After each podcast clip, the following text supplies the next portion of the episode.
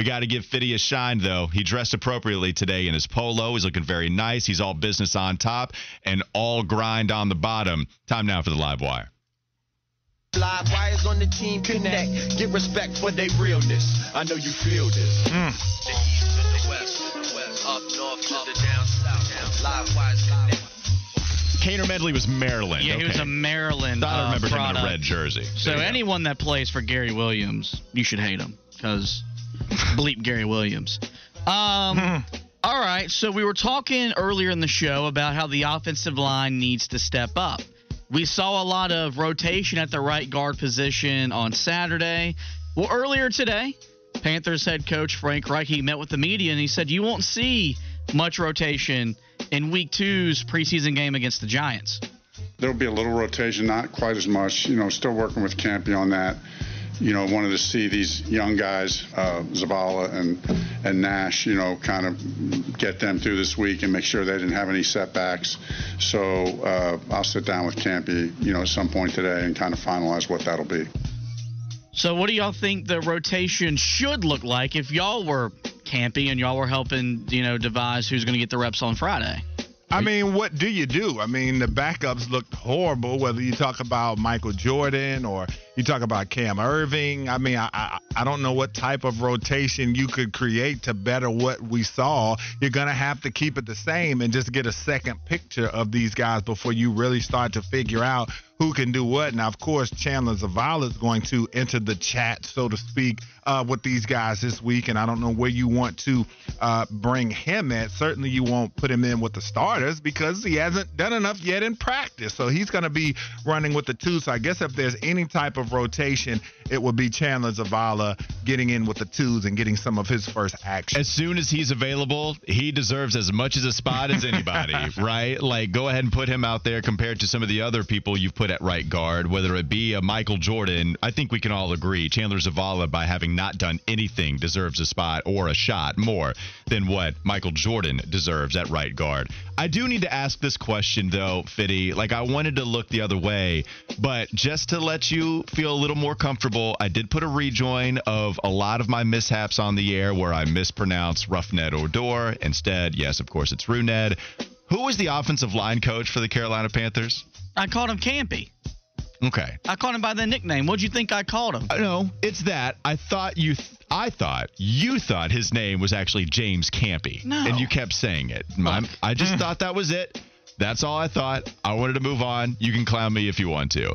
I play for Duke if that helps. All right, go ahead. What's the next thing you got? I was going to actually keep it on James Camp, and let's go back to last night's Hard Knocks episode. What did y'all make of the way Aaron Rodgers greeted his former offensive line coach? Because uh, Those are a couple of bros. it was it was a lot. He comes over there like th- those guys. I, I guess they have to be really close because Aaron Rodgers sneaks up on your boy Campy, who I'm not going to refer to him anything else other than Campy now. Yeah. So he sneaks up on Campy, and then Aaron Rodgers is cursing him out. They're going back and forth. He's calling James Campen fat. that's like that's like you whenever I walk in the room every uh, morning playing don't the show. don't tell that. The people are going to think I'm horrible to you. That's not true. I'd never ever do that. What did you make? Uh, I, I, should I even ask Wes? Should I even ask what he thought about that interaction? Go ahead, Wes. Here's another pla- here's another opportunity to clown Aaron Rodgers. I mean, it was a cute little exchange. I mean, I don't really have much to say about it one way or the other. They, they were friendly towards one another, and that's that. yeah. All right. Fair enough. I'd What have said, why don't you get your family back in order? Mm. okay. That was dark. yeah, he, he he went there. Family problems. Let's move on. You like my dry humor the way I just, you know, lead you in, you don't know where you're going, and then boom. I describe it as dark humor more than dry humor. Yeah. What you got, Fitty? Um, all right. So, you know, coming out of the preseason uh, loss, we were all maybe worried about the mental state of uh, Chris McLean, Mac, our morning show host. Then we saw that the fan base had gotten a little out of control. It's not just the fan base, even members of the NFL media, including Michael Lombardi, expressed on the latest edition of his podcast, the GM Shuffle podcast. He's not sure after Saturday showing how Frank Reich got another head coaching job in the NFL. Was Frank Reich watching the game? Like, I'm just telling you, if Al Davis was the owner of the Carolina Panthers, Frank Reich might have got fired today for insubordination. Like, to leave that kid out there and let him get the kicked out of him the way he did, to me was I don't know what he was watching. Like, what game was he watching? Why would you continue to let this kid take a beating? You couldn't protect. You got problems. At some point, yeah, we want a guy who's tough, but at another point, like it's not fair. Me, I have no idea what Frank Reich was doing. Like, I, I it forced me to ask the question. How did he get another job? Like, what are we doing here? If I'm David Tepper, I'm saying to myself, wait a minute, wait a minute. you know, like mm-hmm. I hired this guy because he's an offensive guru. You know, that's what I wanted. I wanted somebody to coach the quarterback. I don't want a defensive coach. If this doesn't improve, then it's something going on in practice. What do you think of that comment? That is, you want to talk about overreacting? To me, that seems like a strong overreaction, but you kind of like what you hear. It no, seems like no, I'm not gonna say that. I didn't said seems. I said seems. I, did, I just thought it was interesting to hear somebody. Gasp. I thought it was interesting to hear someone be so candid.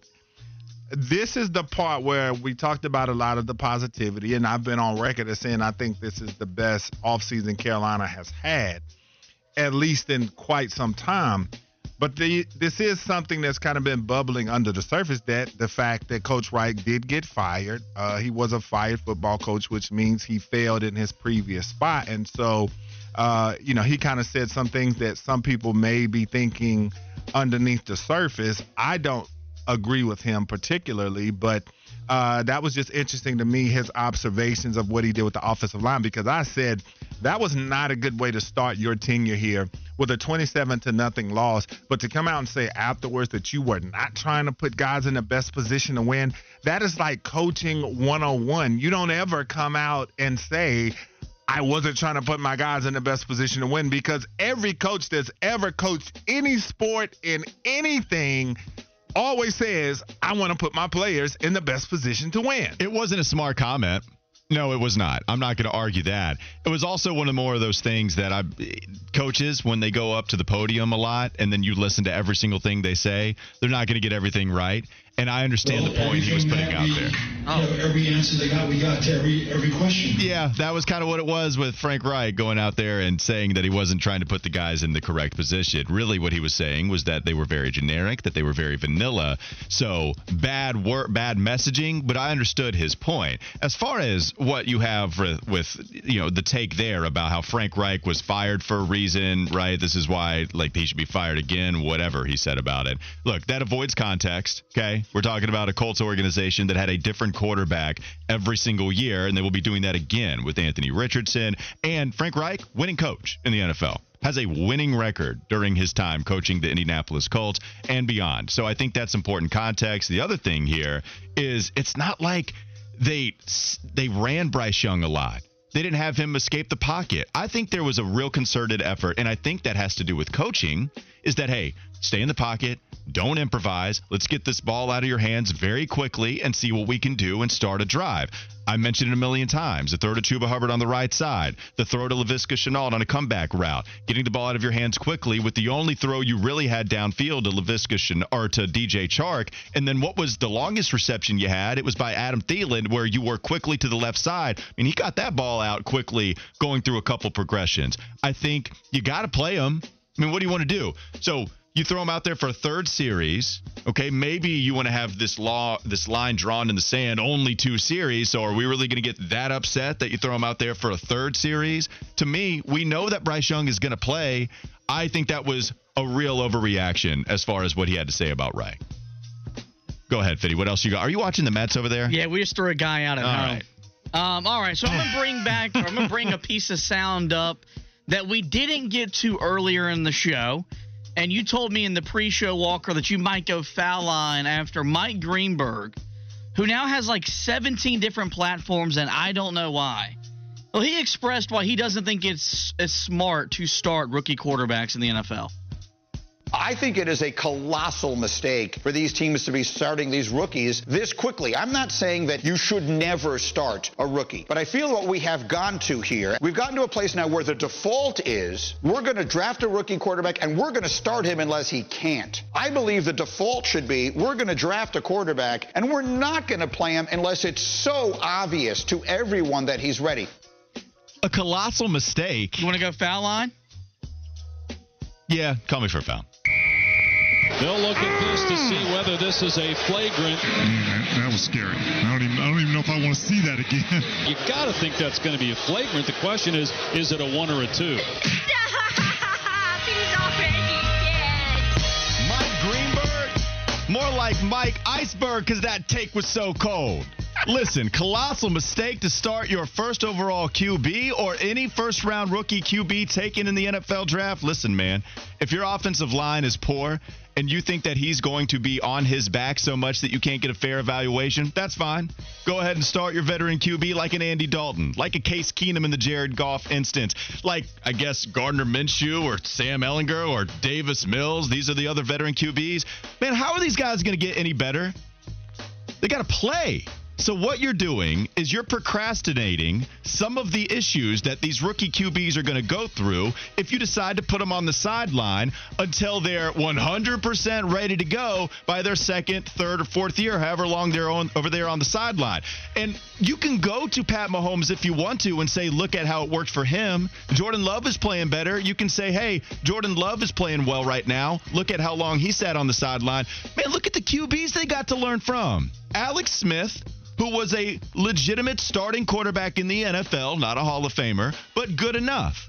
You also have Aaron Rodgers. I know Wes hates him, but you can learn a lot of things from Aaron Rodgers, and you do seem to have some sort of mentorship between Aaron Rodgers and Zach Wilson right now. Man, you want Anthony Richardson to go to the sideline so he can learn at checks notes. Oh, he wants to learn from Sam Ehlinger? Gardner Minshew?